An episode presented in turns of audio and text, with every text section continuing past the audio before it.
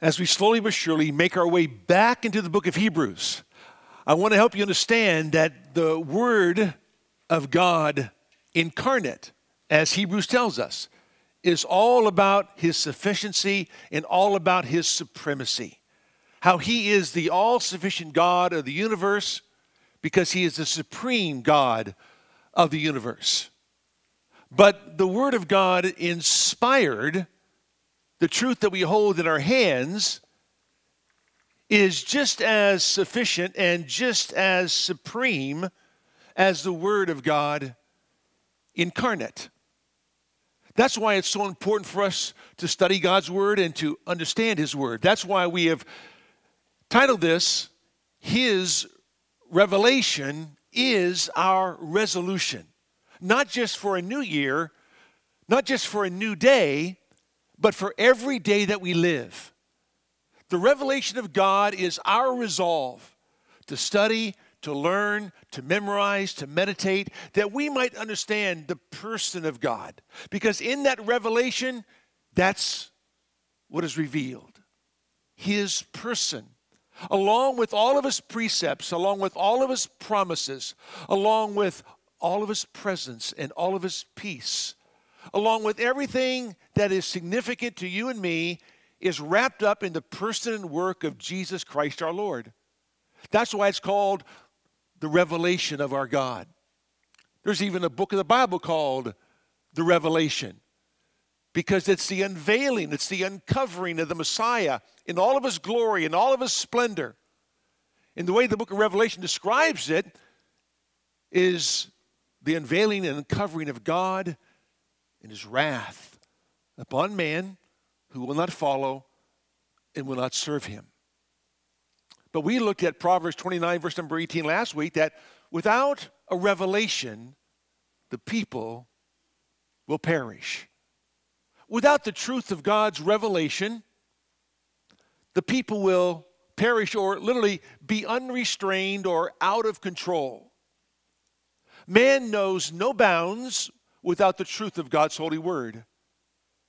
Man does not understand where he's to go and what he's to do without objective truth, absolute truth. And so, without that revelation, man is unrestrained. He's out of control. Ultimately, he will perish because God tells us in His Word what it means to be saved. Latter part of that verse, but happy is a man who keeps the law, which shows you that the vision spoken of or the revelation spoken of truly deals with the law of God. It's His truth. That's why the Bible says in the book of Proverbs, the 16th chapter, the 20th verse, he who gives attention to the word will find good. And blessed is he who trusts in the Lord. He who gives attention to the word will find good. You know, one of the things that has perplexed me over the last year is something I think you need to understand. And maybe you've seen it too. Over the last year, since March of, of last year, isn't it interesting that Christians, those who call themselves Christians, are more concerned about health mandates than they are the Holy Scripture mandates. Have you ever noticed that? They're very meticulous about health mandates, but not so much concerning the Holy Scripture mandates. Because God is so forgiving and so graceful and merciful, we don't have to be so concerned about everything that that Jesus says. But it's all about obeying all that he said. My sheep hear my voice and they follow me, they obey me. Right? And maybe it's because we truly value our physical health over our spiritual health. Do you ever think about that? We value how we feel physically than how we actually should be spiritually. For the Bible says that we are to be holy as He Himself is holy. Could you imagine if we were as meticulous over this last year about our spiritual health as we are about our physical health, how mature we would be, how holy we would be. But I've come to realize that people truly value their physicality over their spirituality. It doesn't mean you shouldn't be concerned about your health. Nothing wrong with that. You should watch out for how you take care of yourself. But it shouldn't take precedence over all that God has said in His Word. Because the Bible says that without the revelation of God, people are out of control. They're unrestrained. They'll ultimately perish. But happy is the man who keeps the law of God. Blessed is the man who adheres to the law of God. Give close attention to the Word of God. Because when you do, you're trusting in God. When you're trusting in God, you are following God, you are serving God. Pay close attention to His Word. So that's why His revelation needs to be our resolution. We resolve with all of our heart, mind, and strength to pull all of our efforts into the truth of God's Word because there it reveals to us who He is and everything surrounding Him and I want to know my God more than anything else. It's the chief pursuit in life, as the Apostle Paul said, that I may know him and the power of his resurrection and the fellowship of his sufferings, that that would just consume my inner being. That's the way it was for the Apostle Paul. That's why you could say, For to me to live is Christ, and to die is gain the greatest gain you will ever have as a believer is to die. Did you know that? Your greatest gain in life is to die because it ushers you into eternity. It ushers you into the glories of the Lord. It ushers you into your full inheritance. It ushers you into the presence of the living God. So Paul could say, For me to live as Christ, Ah, but to die, that is true gain. And so, what does God's revelation reveal to us? Well, last week we said it reveals how He is the one who shields us. And talk to you in Scripture how God is our protector, how He is our rampart, how He is our bulwark, our fortress, right? Psalm 91, verses 1 to 4, talks about how God is the protector of man. That's what he does. And so, why do I want God's revelation to be my resolution? Because I want to know how my God's going to protect me. Listen, I know that I can protect my family, but I can only protect them so far. I can't stop bullets, can't do that. I'm not Superman. Although sometimes I think I can be, but I'm not. But my God is the great shield, the great protector of his people. And I love what it says over in Psalm, Psalm 84. Listen to this. For the Lord God is a sun and a shield. The Lord God is a sun and a shield. The Lord gives grace and glory, and no good thing does he withhold from those who walk uprightly. The Lord of hosts, verse number 12, says this The Lord of hosts, how blessed is the man who trusts in you. Listen, if God is your shield, your protector, you're living a life of trusting in Him. And it goes on to talk about how the Lord God is a sun. If we had time, we'd take you to the book of Isaiah, the book of Revelation, where in uh, the, the prophecy concerning the arrival of the Messiah in the eternal state, there's no need for a sun, S U N, because the Lord is the light. He is an everlasting light. He lights the eternal heaven because our Lord is a sun, our Lord is a shield. But not only does God shield us, God shepherds us.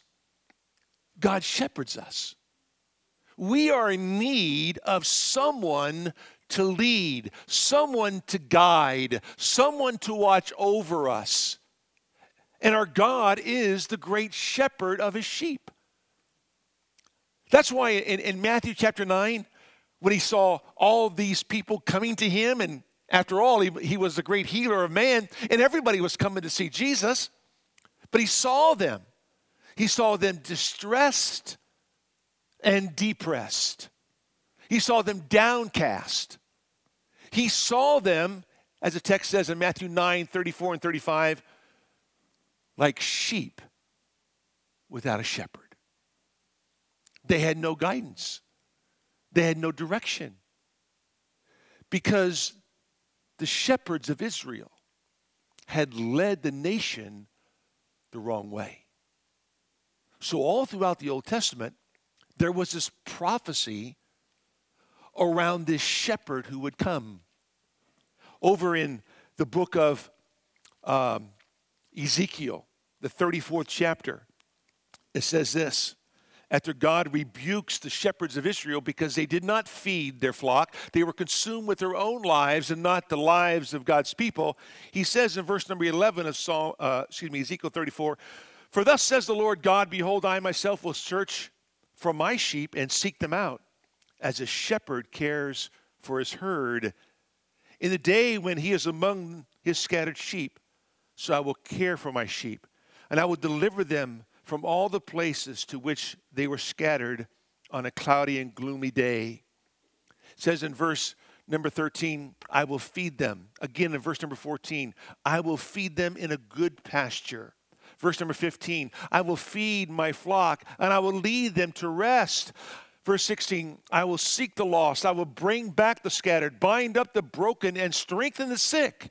God says, as Israel's shepherd, I'm going to do this for my people because this is what they need. And then over in chapter 35, it says these words. Chapter 35, I'm sorry, chapter 37, in verse number 24 My servant David will be king over them, and they will all have one shepherd, and they will walk in my ordinances and keep my statutes, and they will observe them.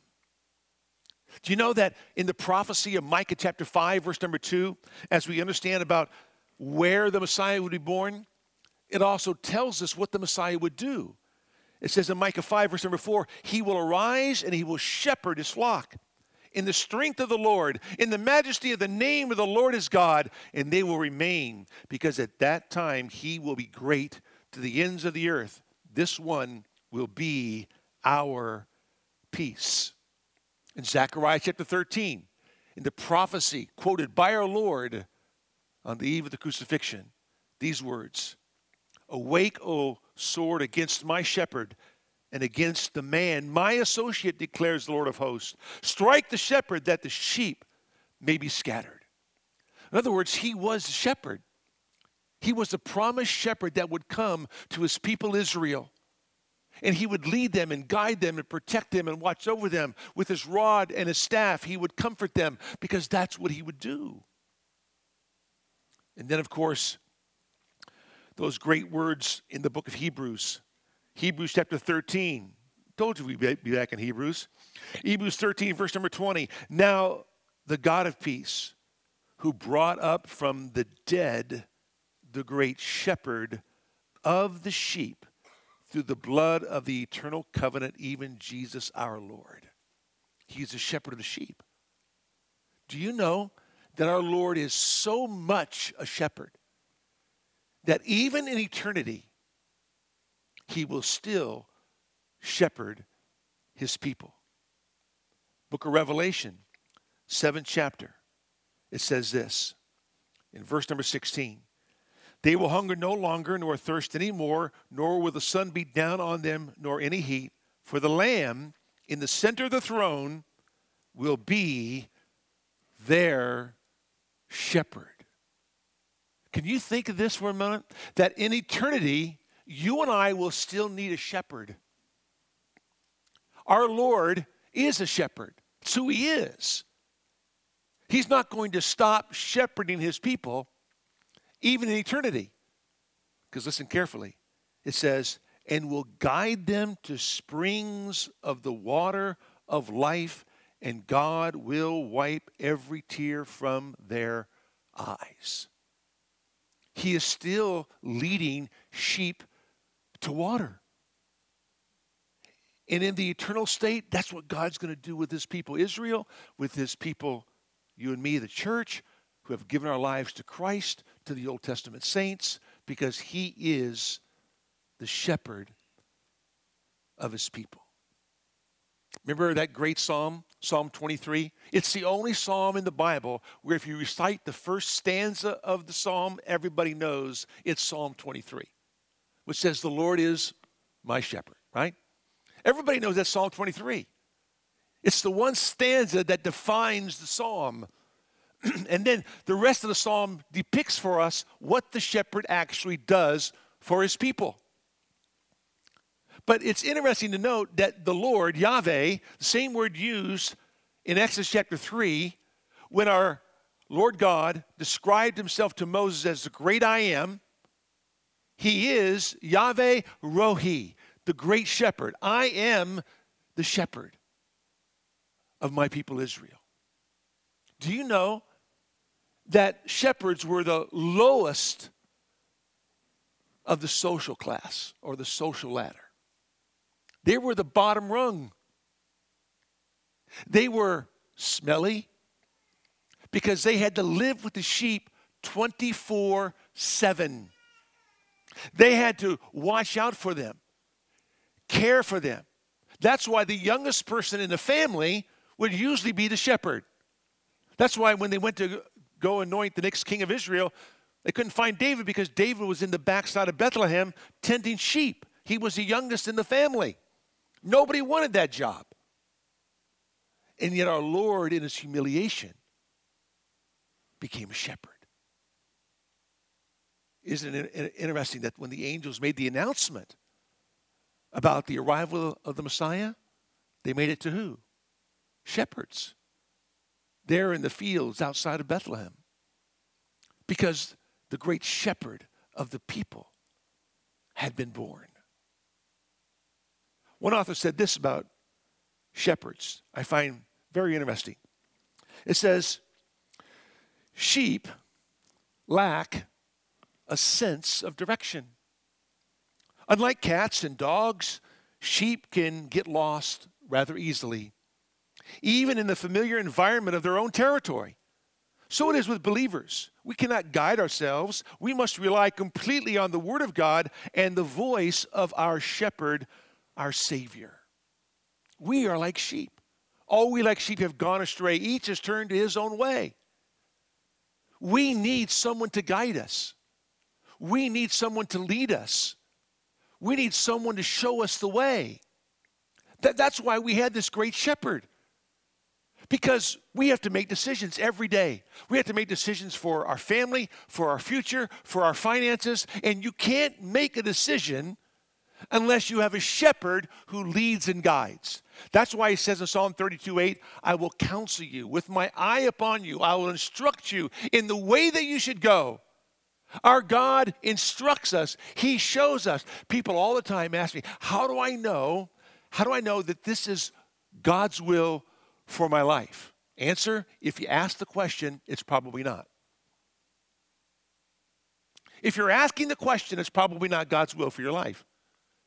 God says, I'm going to make your path smooth. Do you think the shepherd wants to hide his way from his sheep? No. He wants you to know who to marry, who to, where to go to school, when you should move, if you should move. He wants to know everything about you.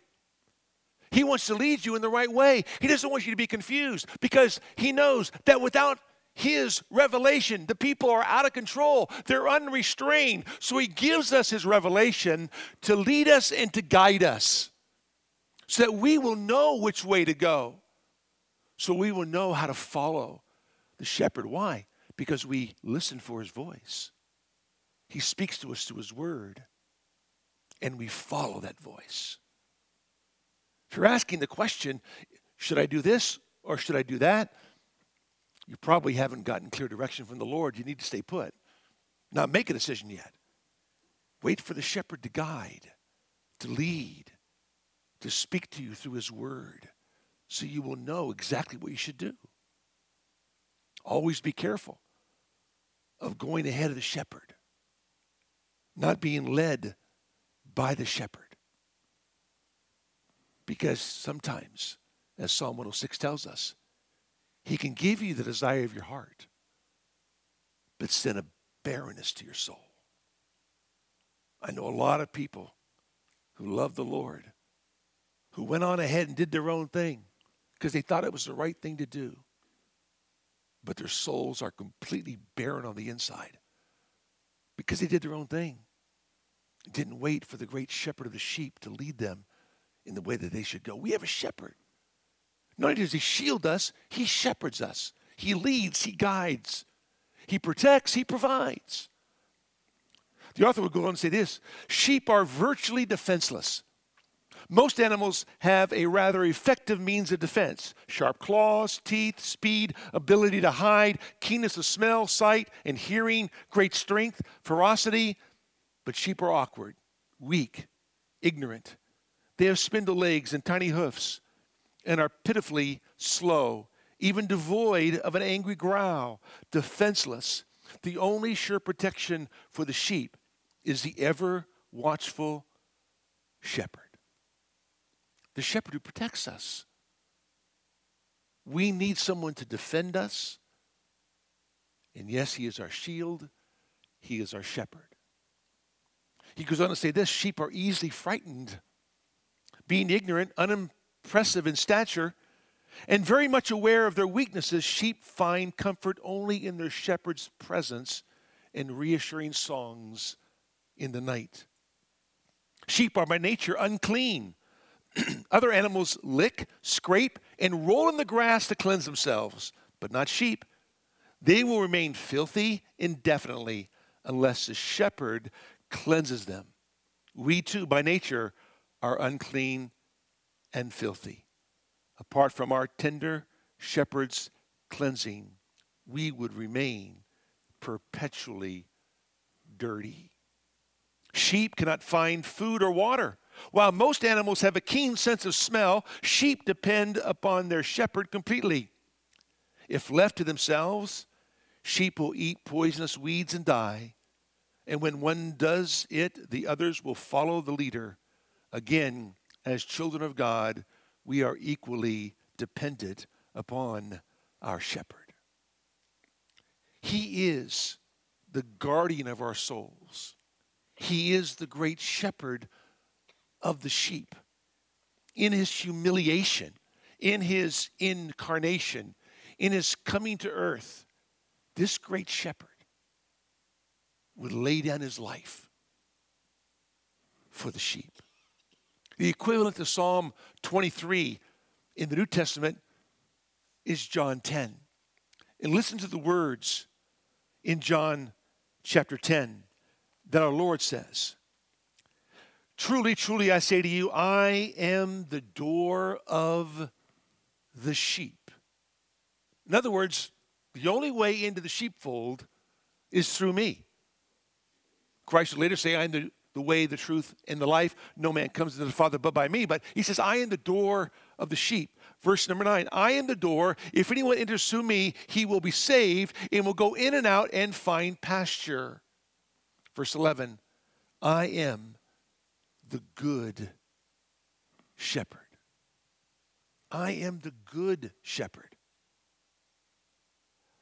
Those, um, the, the, phrase I am, ego, eimi, is, is, is, a, is a Greek translation of those uh, four Hebrew consonants in Exodus chapter 3 that David used as a Psalm 23. The great I am is the door, the great I am is the shepherd of his people is I am the good shepherd, and the good shepherd lays down his life for the sheep. Verse 14 I am the good shepherd, and I know my own, and my own know me, even as the Father knows me, and I know the Father, and I lay down my life for the sheep. Says it again. You see, the great emphasis of the shepherd is that he's willing to die for the sheep that they might experience the beauty of the resurrected life. He goes on and says this. Verse 17 For this reason, the Father loves me because I lay down my life so that I may take it again. No one has taken it from me, but I lay it down on my own initiative. I have authority to lay it down, and I have authority to take it up again. This commandment I received from my Father. And then in verse 27, my sheep hear my voice. My sheep, they listen to me because they know the price that was paid for their eternal destiny. Our Lord is the good shepherd. We need a shepherd. We need a shepherd that will die for us. We come today to celebrate the Lord's table because of the significance of it for your life and mine. This is how he cleanses us. As a shepherd cleanses the sheep, he does it through the blood that was, was shed for you and, and for me. But he willingly lays down his life for the sheep. No one took his life from him. He chose to do this. And that's why we gather together on the first Sunday of every month to celebrate the Lord's table. Because it's always that constant reminder to those of us who are sheep that our shepherd would come to die for you and me, that we might experience the beauty of the life he gives to us.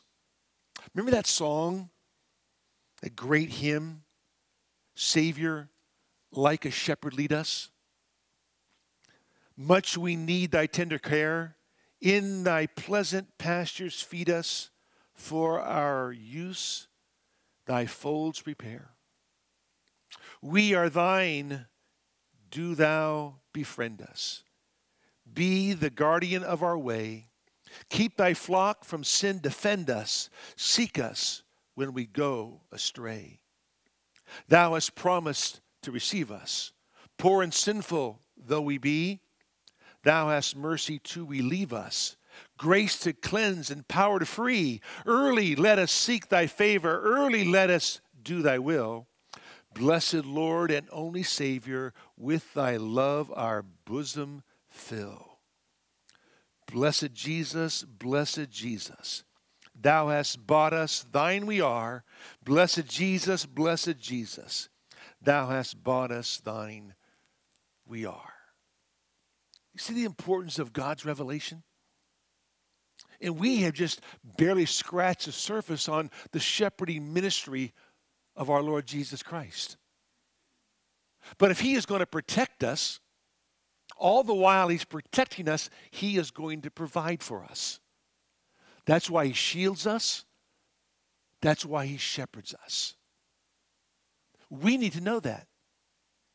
Because it's a revelation of God that helps us to live in the light of who He is. So when we spend our time in the Word of God, we know that I don't have to worry about what's going to happen tomorrow because my shepherd will lead me into tomorrow, into next week, into the future.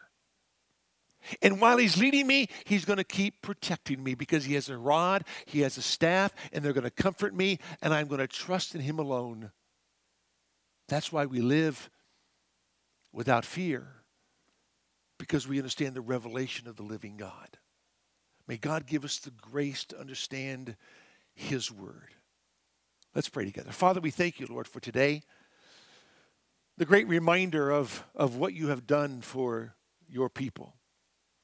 We thank you, Lord, that in the Old Testament you prophesied that you would come as a shepherd of your people Israel. And that when you arrived, shepherds were the first to hear. Because, Lord, we, your sheep, we need a shepherd. Not just any shepherd. We need the Lord as our shepherd. And may it be that every one of us here today could say, The Lord is my shepherd. Not that he's a shepherd or their shepherd, but he's my shepherd. He's my guide. He is my leader. He is the one who gave his life for me.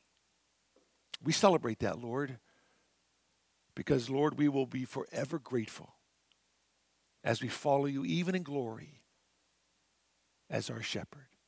In Jesus' name we pray. Amen.